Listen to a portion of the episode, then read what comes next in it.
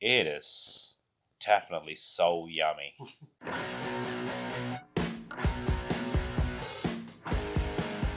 If you're at the line and your opponents are at the baseline, you just said you're not a big fan of the drop, are you? I'm not a big fan of the drop. If your opponents are at the back, I would always keep them back.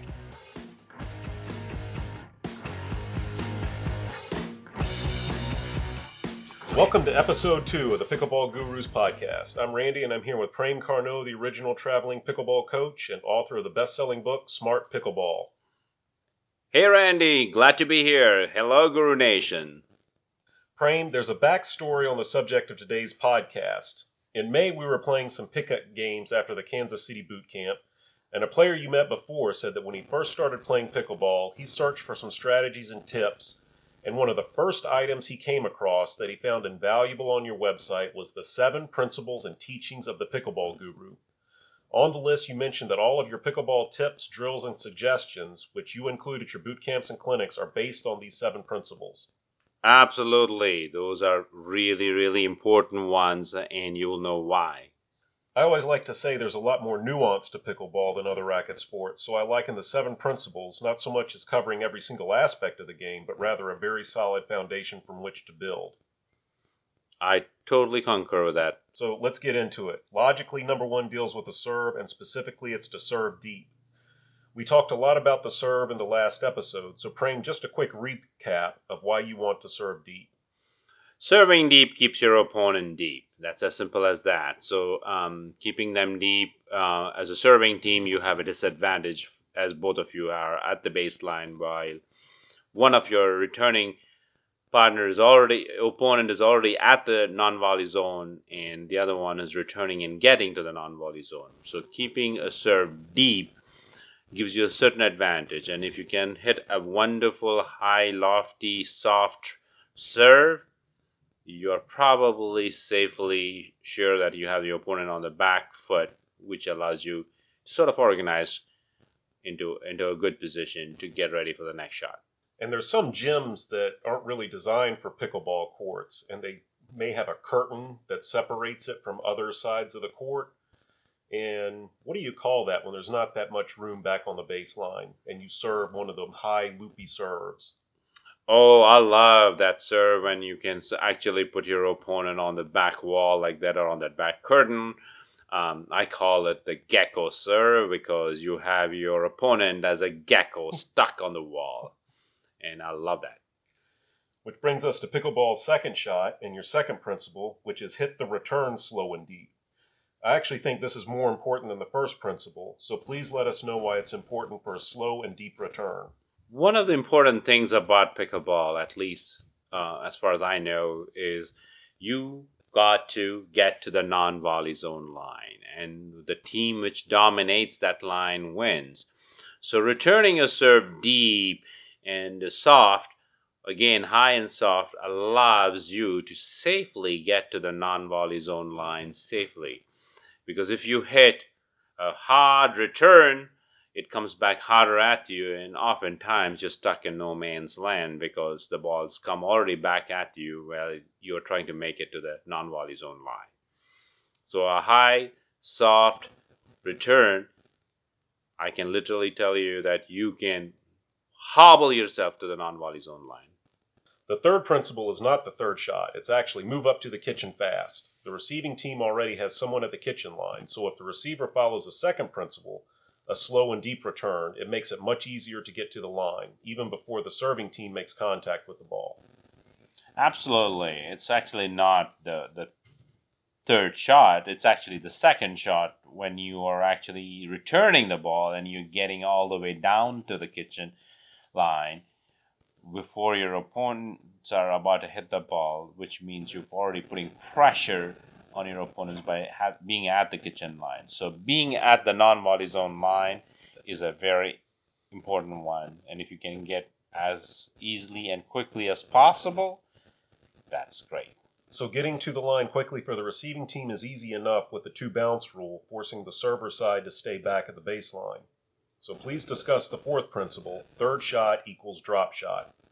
Let me explain. Uh, as far as the third shot goes, the third shot is the one which the serving team has to return back into into an area which allows them to get to the non-volley zone line.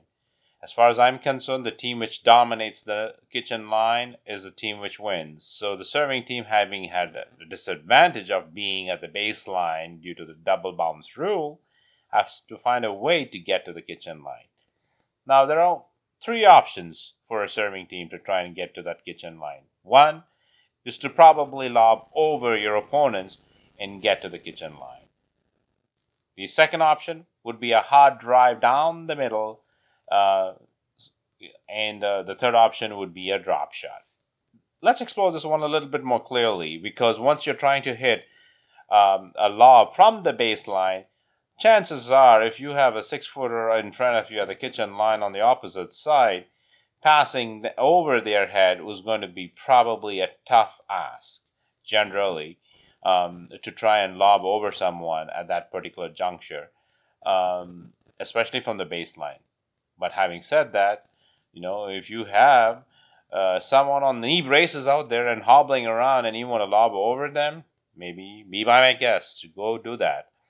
Uh, as far as driving down the middle, again, if you have a gaping hole between your two opponents in the middle and if you want to drive the ball hard in between them, do it. But most probably, unlike in tennis, where that's a pretty common practice, in pickleball it's very difficult considering the court is quite small compared to tennis court and driving down the middle is a very small little hole you're trying to get through um, the drop shot is probably your best option at that point because a drop shot it would drops into the non into the kitchen which means that the opponent has to wait for the ball to bounce especially if it is closer to the net they have to wait for the ball to bounce which means that the serving team has time to get to the non volley zone line. Make sense? It makes perfect sense. And just to add to this, I was at one of your clinics, uh, I think it was last year, and what I really liked, or rather loved, was when you said that once you get really good at the third shot drop, it becomes yummy. What do you mean by yummy? It is extremely satisfying, Randy, to uh, to see a drop shot when you can drop your ball into the non volley zone, no matter where you are on the court, uh, effortlessly, it is definitely so yummy. but here are certain things about the myth around drop shots. Drop shots are only effective when both your opponents are at the non volley zone line. Drop shots are ineffective and useless when you actually have opponents at or not at the non volley zone line. If your opponents are not at the non volley zone line, if they are in no man's land or in the baseline, drive back at them. Keep them back. Do not bring them to the non volley zone line. Does that make sense? That makes perfect sense because now we move to the my favorite strategy, number five, which is keep them deep. If you're at the line and your opponents are at the baseline, you just said you're not a big fan of the drop, are you? I'm not a big fan of the drop. If your opponents are at the back, I would always keep them back. It is always very difficult for an opponent from the back line to try and get to the non volley zone line to be attacking balls. It's easier to attack balls when you can hit it from from up to down or you know when you can crush the ball downward motion rather than um, hitting a ball from the baseline where you're trying to drive the ball in, which is much, much, much more harder. So if your opponents are at the baseline or in no man's land, keep them there. Let them be happy out there. And one of my personal pet peeves is when my opponents are back and my partner decides to do a drop volley. And what does the tip what what generally happens on his drop volley? Generally gets eaten or it gets into the net. That's right.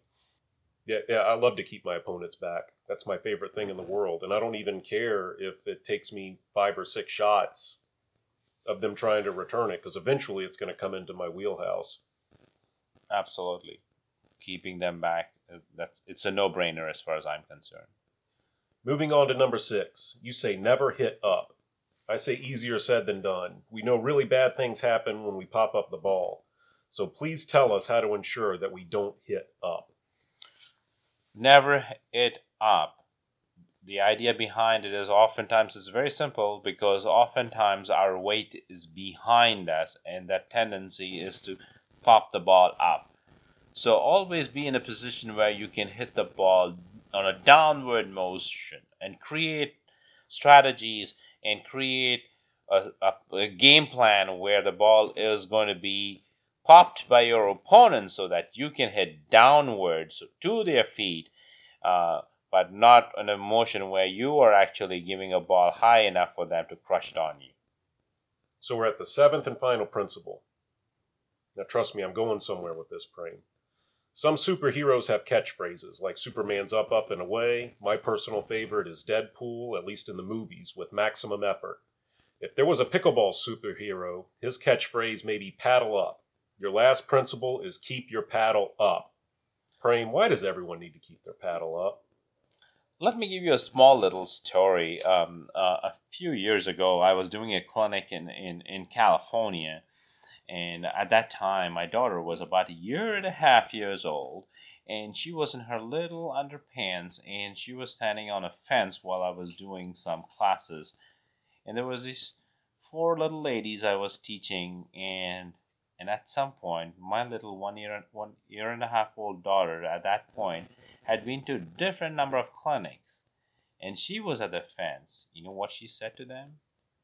Hey, you! Keep that paddle up.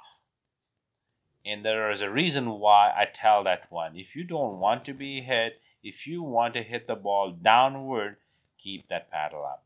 Be ready and enjoy pickleball. But why do they need to keep the paddle up? Because you will be always hitting downward when you keep the boy paddle up. If you keep the paddle down, you have a lot of real estate. You're exposing yourself. I mean, you know what I mean your body and then you get hit all the time. I'm sure you've already experienced this one many times where you have your opponents hitting at you because you leave a lot of space. Keeping the paddle up you protect yourself you can actually block balls and after all that paddle is not meant to be hanging down there under your feet. It's supposed to be right where it is supposed to be minimum chest level and keep it up you'll be able to protect a lot of balls coming at you. And the other reason not to keep it down is because the net's there to stop the ball anyway if it's down, right? Absolutely. If you keep it anywhere further down than your chest level, most of the time those balls are going out into the net or to the fence. So let's assume that the paddle's up. What's what's the best ready position that someone should be in with their paddle? The best ready position to have a paddle up is minimum chest level. There's no real ideal or right or wrong position. Uh, you could have a neutral grip, which is in the middle, the paddle in the middle. You could have a backhand grip. Um, you could have, as my friend Coach Mo would say, a windshield wiper grip. No matter what it is, um, keep that paddle up. That's the most important thing as far as I'm concerned. I really don't care if you um, have very very side of how you keep your paddle up. If it works for you, keep. It's totally fine with me. So paddle up. I think we just came up with a sign off for the podcast. To some, the Guru's seven principles and teachings are serve deep, hit the service return slow and deep, move up to the kitchen fast. Third shot equals the drop shot. Keep them deep, never hit up, and keep your paddle up. These are all covered in your book Smart Pickleball, and we mentioned they're also available on your website, thepickleballguru.com. Uh, the next boot camp that you're going to is in Vail, Colorado in August. And we've just completed a boot camp in Richmond. Do you have a success story of someone, uh, one of the participants here in Richmond?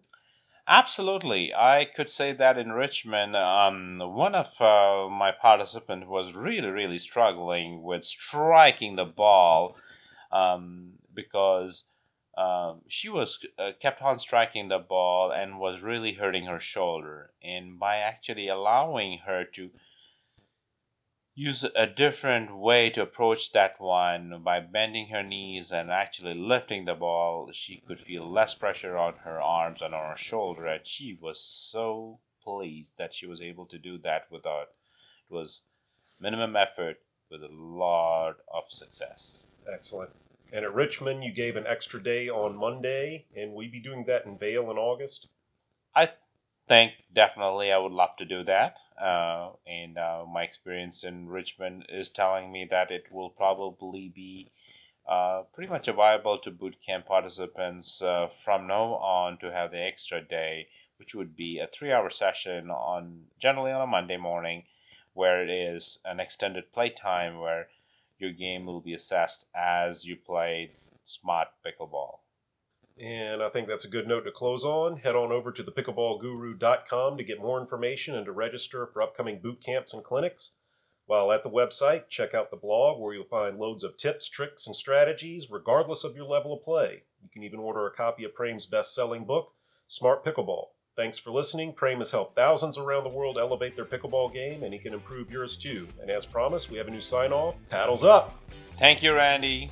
Enjoy pickleball, and remember, it's only pickleball. It's only pickleball.